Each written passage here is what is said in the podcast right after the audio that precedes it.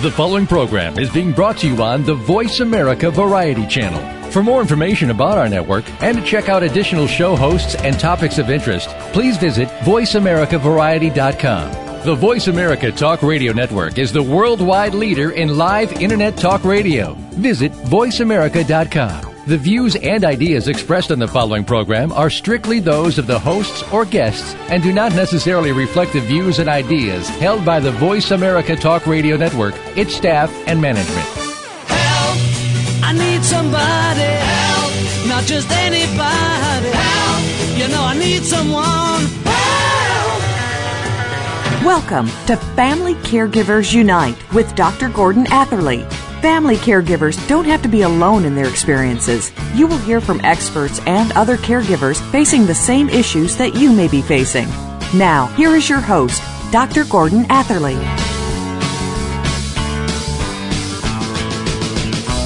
Welcome to episode 192 of Family Caregivers Unite. This is Dr. Gordon Atherley, your host. After retiring from medical practice, I became an activist for family caregiving. Our topic today is legacies and family caregiving. When we talk about legacies, we so often think of wills, money, and real estate. But is, is there something else that is a legacy? What about legacies of people who are considered disabled, who aren't wealthy, and don't have real estate to leave in their wills because they haven't been able to get well paying jobs? Are they expected to have legacies? What about people who are old, who have made their wills, and who are now in the remaining years of their lives? Are they expected to have further legacies? And what about adults in midlife? Are they expected to have legacies? And what about children? Are they expected to have legacies? And what about our own legacies? These are all questions that need answering, which is why our topic, legacies and family caregiving, is really so important. And to discuss it, our guest is Judith Snow. Now, Judith has the Master of Arts degree. She's a social in- innovator and an advocate for inclusion communities that welcome the participation of wide diversity of people. She's a visual artist and founding director of Laser Eagles Art Guild, which makes creative activity available through all kinds of personal assistance to all kinds of people. She has a background of 25 years of research, design and implementation, most notably working with the University of New Hampshire's Institute on Disability. She's trained interviewers to perform in inclusive community environments and participated in analysis and report writing with the National Home of Your Own Alliance, a 23 state technical assistance program funded through the U.S. administration for developmental disabilities. And Judith does all of this work out of a background of being labeled disabled. So welcome to the show, Judith. Thank you. How are you? Good, thank you very much. Now, Judith, I you to want to start by asking you to tell us, please, your personal story. Sure. Uh, I'm now 63. As I was born in 1949 with a very severe form of spinal muscular atrophy. And people are usually expected to die within the first two years of their life when they have this condition. So I grew up my entire life expecting, or at least being told by lots and lots of experts, that I would not have a very long life. And after graduating with my Master of Arts at York University, I ended up in a chronic care hospital because those were the only ways at that time that I could get the support I need to deal with my body's weaknesses. And I almost died there. But uh, to cut a long story short, I became the first person in Canada to get funding for personal assistance so that I could live and work in the community and I credit that, along with my huge willpower, for being the reason why I'm still here, actively participating as an artist and an advocate. Judith, I want you to tell us more about your career and particularly the successes you've achieved. Well, after I became able to live and work in the community back in 1980, I was very curious about why it was that some people, the people that had supported me to get this funding, the people I call my support, my support circle, I was curious about why they could understand that I could be a full participant when so many people believed that I was just a medical failure and waiting to die. And uh, so I spent much of my career since 1980 researching and developing ways for people who are labeled severely disabled, whether it be intellectual disability or physical, ways for us to build relationships and get housing and get support dollars and get jobs and to get other interesting things going in our lives. That's where that job with the uh, UNH came. That was a housing initiative where in 23 states we worked on ways for people with intellectual disabilities to own their own homes. And it was a very successful project. You're obviously very proud of that, and rightly so.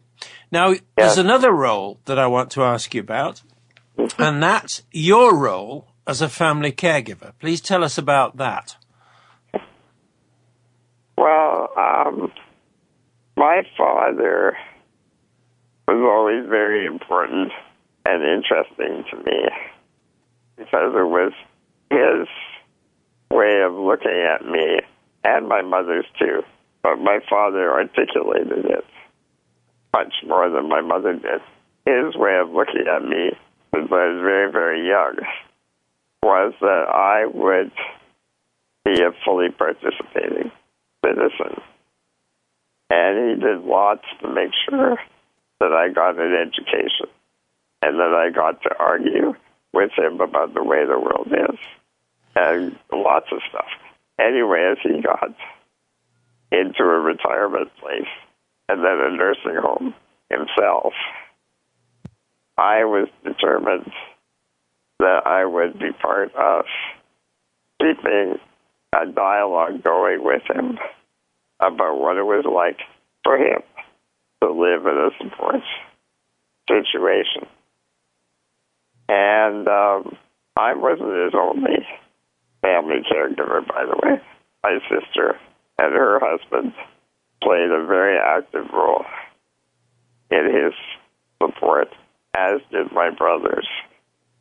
But I think I was the one that um, was really curious about how he would respond to being in a caregiving I mean, care receiving situation. And uh, I was amazed at how vital a role he took in being on the residence council and various research projects and really dialoguing with the uh, the personal care people to get to know their story and talk to them about how they experienced working with elderly people. And we used to talk about all that quite a bit, several times a month, and daily as he got to the point of failing in his final days. Tell me a bit a little bit more about what you mean by his final days and the conversations you had. Please talk about that. Well, he, uh, he died of cancer in the long run, which was just a few months ago. And there was a lot of back and forth about how to treat his, his cancer.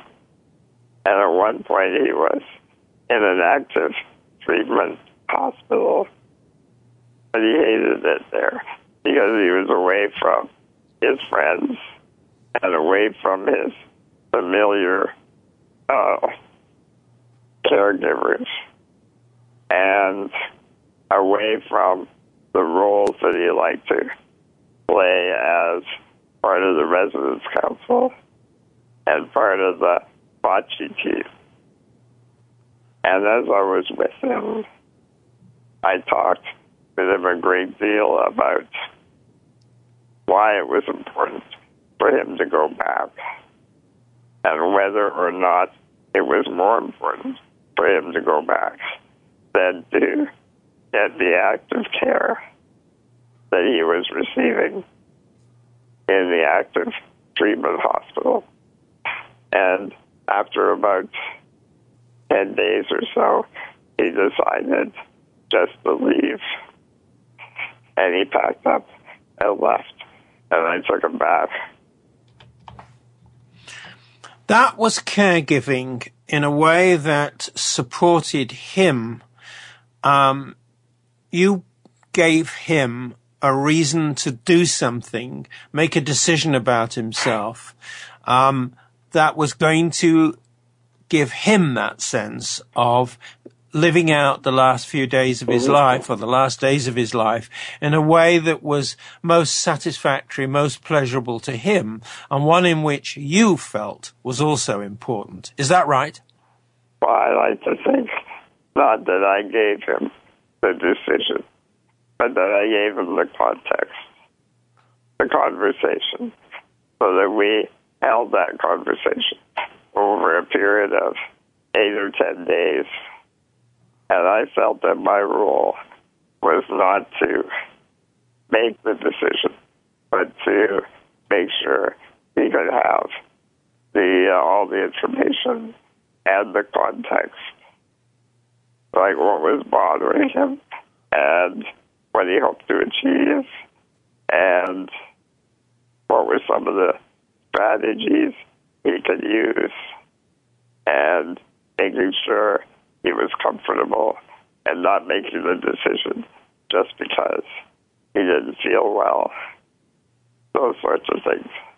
Yeah. So that in the end, the decision was fully his. Fully his after he'd considered all the angles, all the questions, and all the information that you'd helped him get. Is that right? Myself and other people as well. But I, I felt that it was my role to keep the conversation going until he was sure. Right. Now, talking of keeping conversations going, Judith, it's time for us to take our break. So All we're right. going to do we're going to do that now. This is Dr. Gordon Atherley, and my guest is Judith Snow. You're listening to Family Caregivers Unite on the Voice America Variety and Empowerment channels and CJMP 90.1 FM Community Radio for Powell River. Please stay with us. We're coming back. Find out what's happening on the Voice America Talk Radio Network. Find out about new shows, featured guests, and what's up this week. Find us on Facebook by searching keyword Voice America. Are you a business innovator or are you just sitting on the sidelines? Tune in every week for Coffee Break with Game Changers, presented by SAP. Host Bonnie D. Graham talks to a cross section of the movers and shakers who are leading by example. They will share best practices and innovative ideas to keep you thinking and moving along with the best. Join us for Coffee Break with Game Changers, presented by SAP, Wednesday mornings at 11 a.m. Eastern Time, 8 a.m. Pacific Time on the Voice America Business Channel. Being here with Ariel and Shya Kane is an ordinary person's guide to modern day enlightenment. This show is an exciting exploration which opens the door to living in the moment. Don't miss being here. Tune in every Wednesday at 9 a.m. Pacific, 12 noon Eastern with Ariel and Shya Kane right here on the Seventh Wave Network. Streaming live. The leader in Internet Talk Radio. VoiceAmerica.com.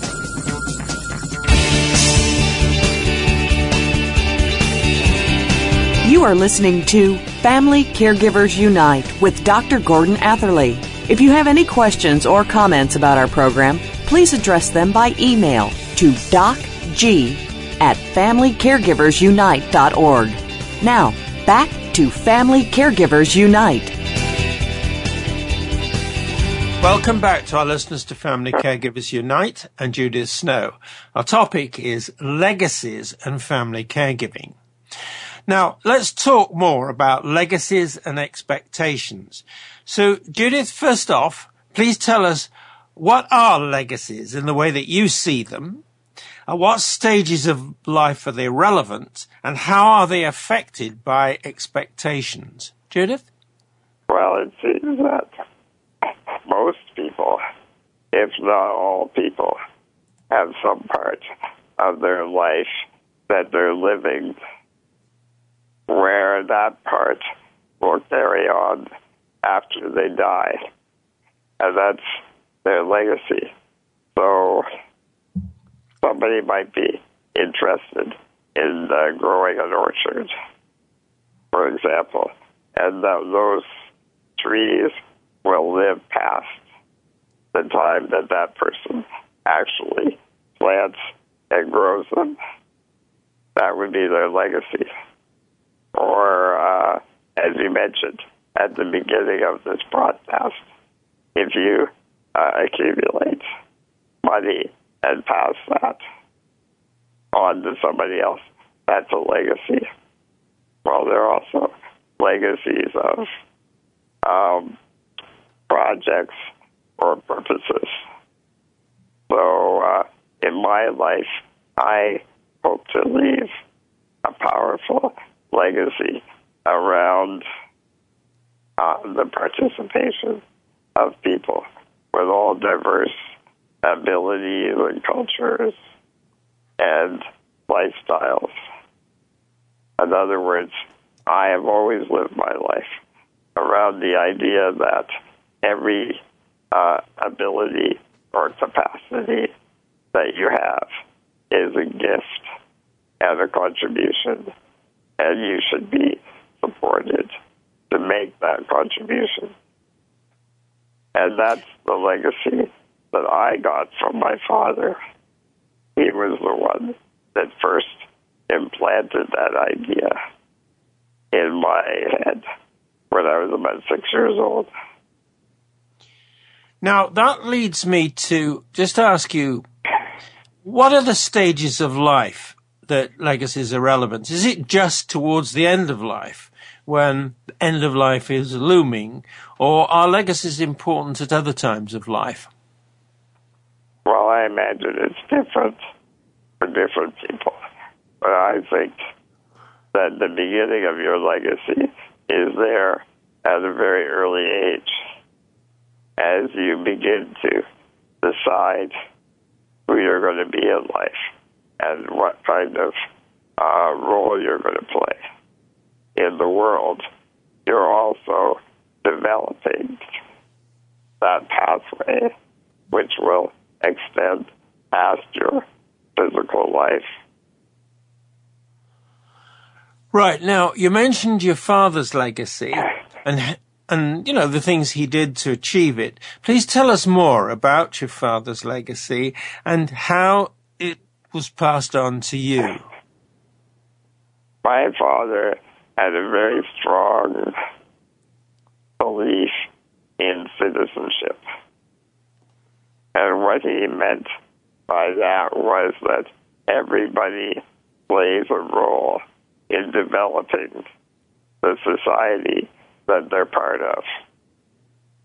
And as a younger man, even though he worked full time and had four kids, and one of those kids had a severe disability, in spite of that, he still was very active in the uh, recreation association and in the church.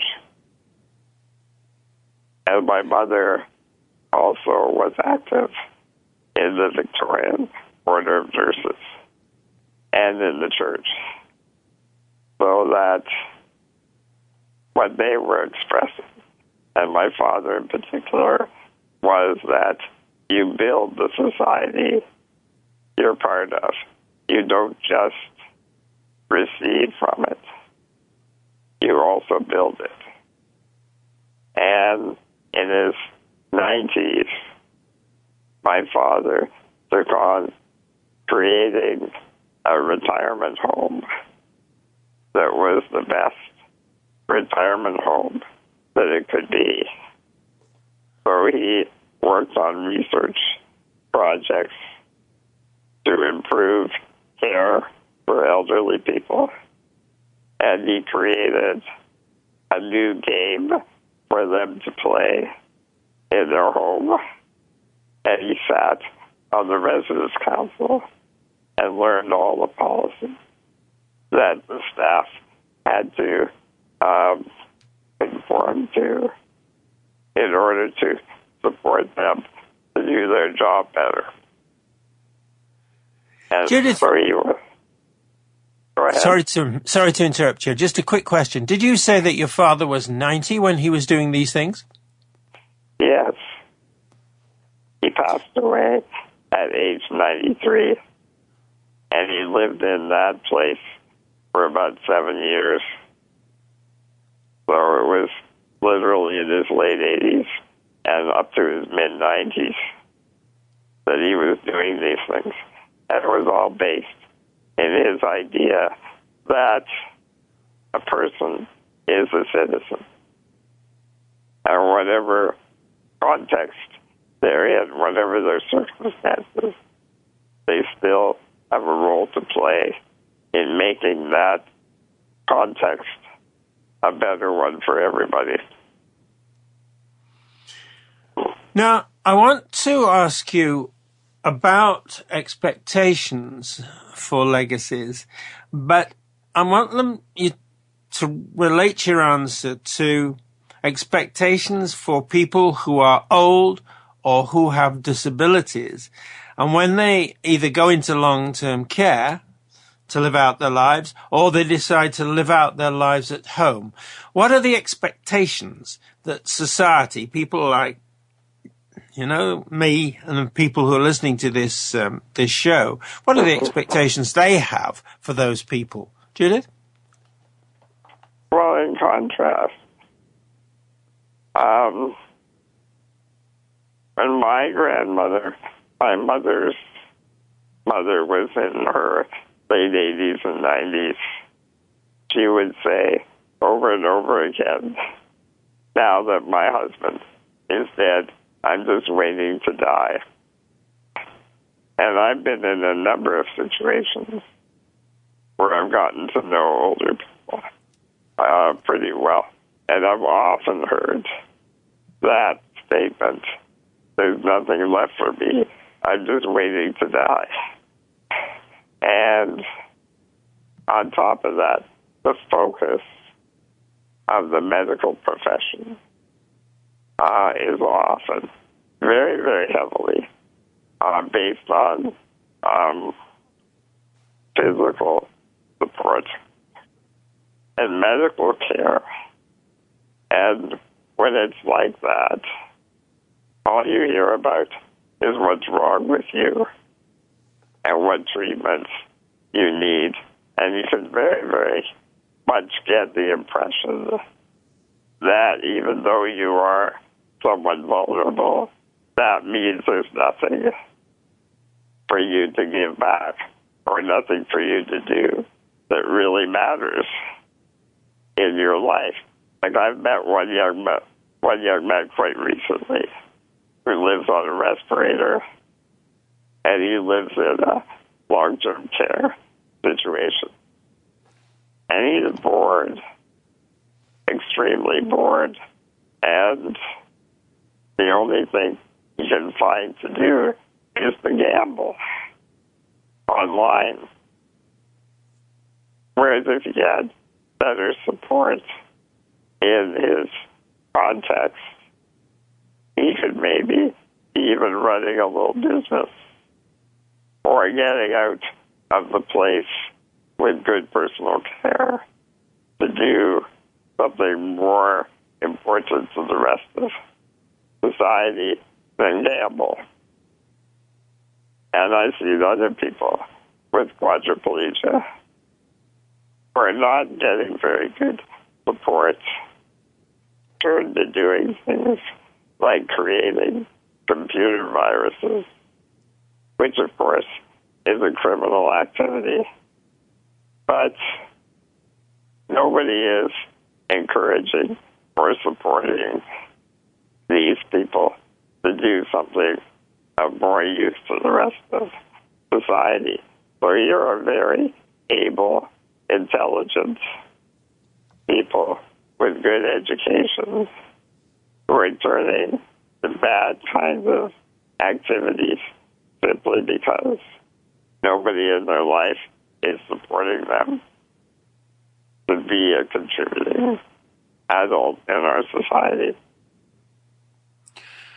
Judith, you and I are talking right now using the internet, using information technology, um, and we're having a great conversation.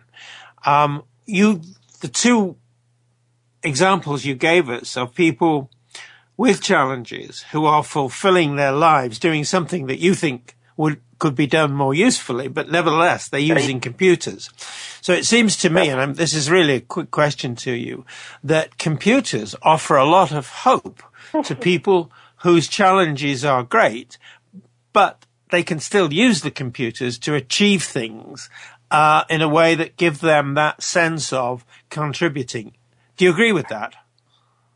Well, yes, but yes, and I think that's part of the the point is that with people that get labeled disabled, we often surround them with good technology like computers and excellent wheelchairs, uh, but we also segregate them in special education and very isolated living circumstances.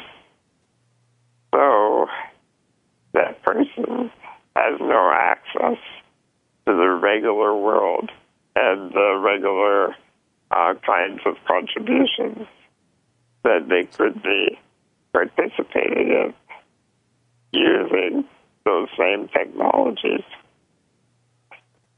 Right. Um, it drives me crazy.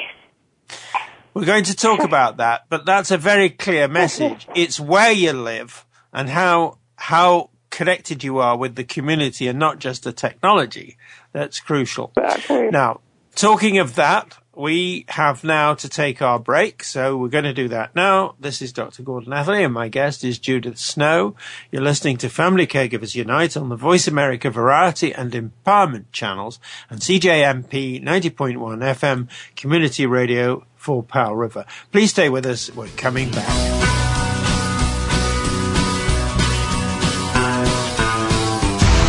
Find out which guests are being featured this week. Read our network press releases and read the blog posts from your favorite hosts. Go to iradioblog.com today, powered by the Voice America Talk Radio Network.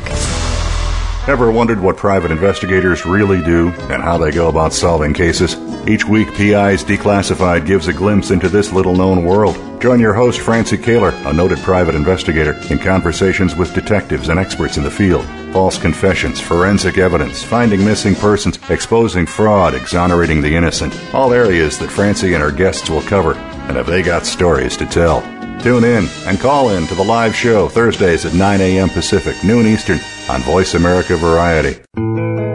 If you hear a dog barking or an angel singing, then you know that you are listening to Waking Up in America. Heard every Wednesday at 3 Pacific Time, Valerie Kirkard and all of her friends will bring you powerful and humorous discussions that raise thoughts and give you insight on how to live your life to its fullest potential. Adventure is always a must on Waking Up in America with Valerie Kirkard every Wednesday at 3 Pacific. The Internet's number one talk station. Number one talk station. VoiceAmerica.com.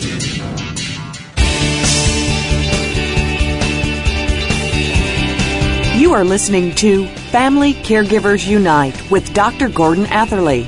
If you have any questions or comments about our program, please address them by email to docg at FamilyCaregiversUnite.org. Now, back to Family Caregivers Unite. Welcome back to our listeners to Family Caregivers Unite and Judith Snow. Our topic is legacies and family caregiving. Now, Judith, I want to talk about legacies and how these can be passed on in ways that create positive expectations. And I guess it's the other way around too, how positive expectations, you know, can lead to positive legacies. So I want to ask you the first question, which is, give us some examples of positive expectations that support legacies. Judith? Well, where my dad lived, um, there's uh, a lot of information up in the place, including a big banner in the main, what they call the Main Street area, which is a large communal hallway which is all about how the, the place, the facility, is committed to person centered, resident centered support. And of course, we've all heard that kind of phrase, at least for the last 15 years. And sometimes people have no idea what that means, but in this particular case, uh, uh, my dad was involved in a couple of different um, research projects put on by one of the universities and the Ministry of Health and this particular uh, facility. And um, the, what they were up to was figuring out how to get me on just the medical know, it's a good thing, obviously, to make sure that people's health conditions are are well looked after. But people need more than that. They need relationship. They need challenge. Uh, they need information. Um, all kinds of things in order to feel that they're able to be active and that their activity is valued and is going somewhere. And so it takes a different kind of organization of the help that people are getting. They don't just need pills and orange juice. You know, they need to have uh, information in a way that makes sense to them, and so much more. But I'm I'm really grateful and amazed at how this particular group of people figured it out and used my father's input as well as other people's to mm. make a better support system for the people who live in that place. Now, on the other hand, I think there's stuff that's still possible because a legacy isn't much good if there's nobody to pass it on to, you know. And one of the things that troubled me about this place where my dad and mom were was that uh, there are very few outside people got involved. So unless you were actually related to the people who lived there, you would never know about this place, and you would never would never know what interesting people lived inside those walls. And I wonder what our society could do to keep elderly people way more involved in what's going on. So that younger people, including teenagers, got to know and got to be part of all that these people have built in their lives. Right. Judith, um, this is leads me to challenge you. Uh, yes. You've received your dad's legacy. It's been yes. passed it on to you. So how are you using that legacy to create positive expectations for elderly persons in long-term care? Judith? Well, it's a great question. See, I was very, very focused on what it takes for people who get labeled disabled to be seen as full contributors and all the different aspects of that. But then, you know, a few years ago, I turned 60. And somehow that triggered for me a real shift in my own thinking. And I think that my dad was a part of that too, because that was about the time when I realized I wanted to spend more time with him than I had been before. Anyway, like the shift for me was that I realized that I'm going to get old. I never expected that. And I don't want to be stuck in this idea that all I'm doing is waiting to die. I spent my life not dying. I don't want to have that disappear now just because I reached a certain age. So the focus for me is shifting. Or I guess you could say it has shifted to the realization that elderly people, or people we call elderly, are really vulnerable to this idea that they have nothing left to do or give. Uh, I don't know if I have an answer yet.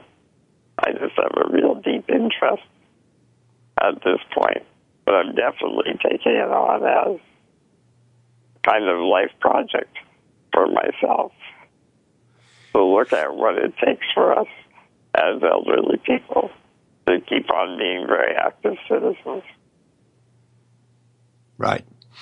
Now, another question, and this is relating to something that you say. You have a slogan, Judith, and your slogan is, what you believe is what you get. What do you mean? Well, it's the same thing that Henry Ford said, and I think Napoleon Hill as well. Basically, if you believe you can, or if you believe you can't, you're right. and it's all about how you approach life. If you approach life like uh, you're sunk, then you will be sunk, right? But if you approach life from the perspective that something is always possible, then it's amazing what shows up. And uh, another example of that is I don't know if you've heard this, but apparently people who get lost in the woods or or a plane crashes and they're waiting for several days or weeks to be uh, rescued, that those people who starve to death are often in the presence of food or they die of thirst and there's water really close to them. But the problem is they don't realize that it's food or they don't realize that it's water. If you get what I'm saying. Yeah. So the things the things that we need in life to be active and related and interested and interested are there. But if we don't know that they're there, we don't access them. It's like that guy in the in the hospital who's using his excellent brain to create computer viruses. He, he literally has everything he needs to be a very uh, power, powerful, contributing person in the IT world. But he doesn't realize it because people aren't saying to him, hey, come on, guy, let's do something useful with all this stuff that you have. Instead, they're treating him as a very uh, sick and vulnerable person and surrounding him with a context where the only thing he can believe is that he's very, very ill. Judith, are you saying then that in these kinds of circumstances, people, maybe people like you, maybe others, maybe um, family caregivers, people should be alive to the beliefs that their family members have and where the beliefs are leading in a direction that isn't very productive, they should try to change the beliefs. Is that what you're saying? Yeah, basically. I think we owe it to people to create the most um, dynamic context that we can. Now, if a person decides that they're going to be a bump on the log anyway, well, I, you know, I don't think you can force people to, to have a different attitude. But we can very, we, we can definitely provide people with a context of belief and activity which says to them over and over again, you're important and you're needed. Now get on and do something useful. Yeah. And I think that that's a very, very important aspect that sometimes, or very often, the medical community misses is that if they focus too much on what's wrong, they cut the power out of people's ability to continue to feel like powerful, contributing adults. So really, by not recognizing the potential, um, people who are faced with the challenges aren't in, encouraged, supported in achieving and fulfilling their abilities. Is that right? Exactly. Yeah. Now, unfortunately, our time for this particular segment has come to an end, so I've got to take the break again, but we are going to talk about things in the next segment which need to be done. So let's take the break. This is Dr. Gordon Atherley, and my guest is Judith Snow. You're listening to Family Caregivers Unite on the Voice America Variety and Empowerment channels and CJMP 90.1 FM Community Radio for Powell River. Please stay with us. We're coming back.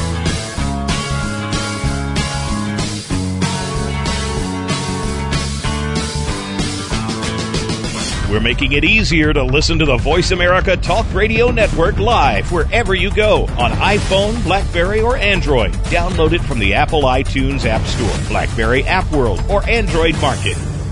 Ready to chat about your favorite soap operas? The daytime discussion is here with Dan J. Kroll and Soap Central Live. For the past 15 years, Dan has been dishing and discussing on SoapCentral.com, and now he's taking the talk to the airwaves of the Voice America Variety Channel. You'll go behind the scenes with the biggest stars of daytime, along with guest commentary from the Soap Central columnists. And we'll take your questions and comments during our live show, Soap Central Live, every Friday at 6 p.m. Eastern Time, 3 p.m. Pacific on Voice America Variety.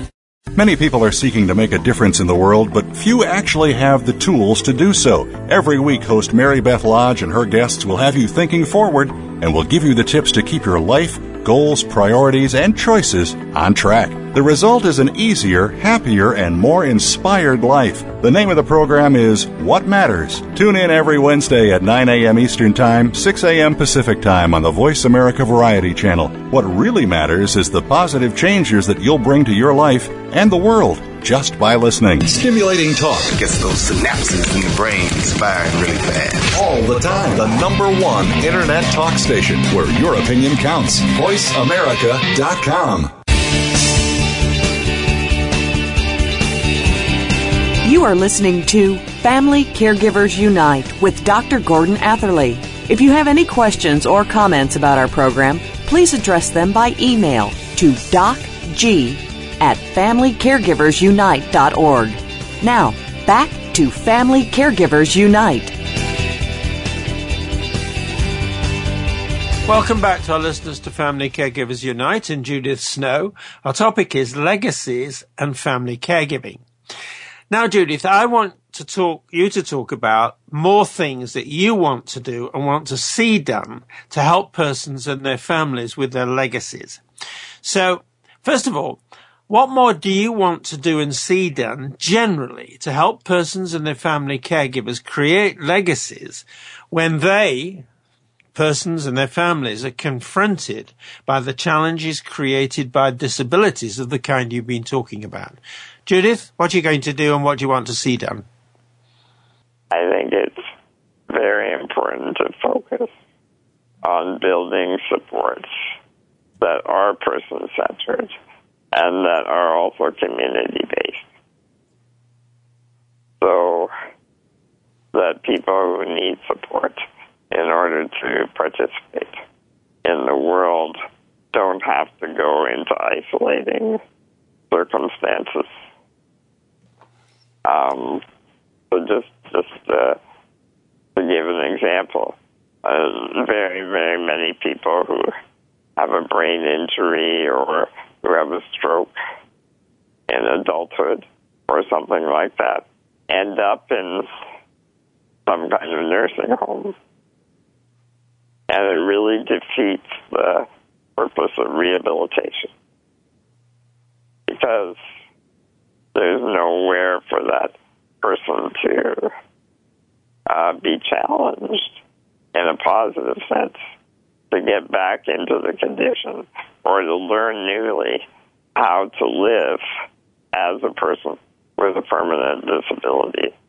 So those people tend to languish in chronic care situations where they become very isolated and very, very bored and useless to themselves. Um, I don't know if I'm making sense, but yes, you yes you are. Carry on. Those kinds of supports that people need can just as easily and not more expensively be provided in regular community settings where you're getting your rehab training at the local gym along with other people who are you know running and and using the treadmill and lifting weights and doing the kinds of things that people do to stay fit and to stay healthy. Right. Or the personal assistance, or the transportation, or even the cognitive rehabilitation can be provided in ways that a person gets to go back to work, maybe with uh, a modified job role, or gets to be part of their home community in some other way that matters to them and that keeps their their relationships and their ordinary activities in place. Uh, now, uh,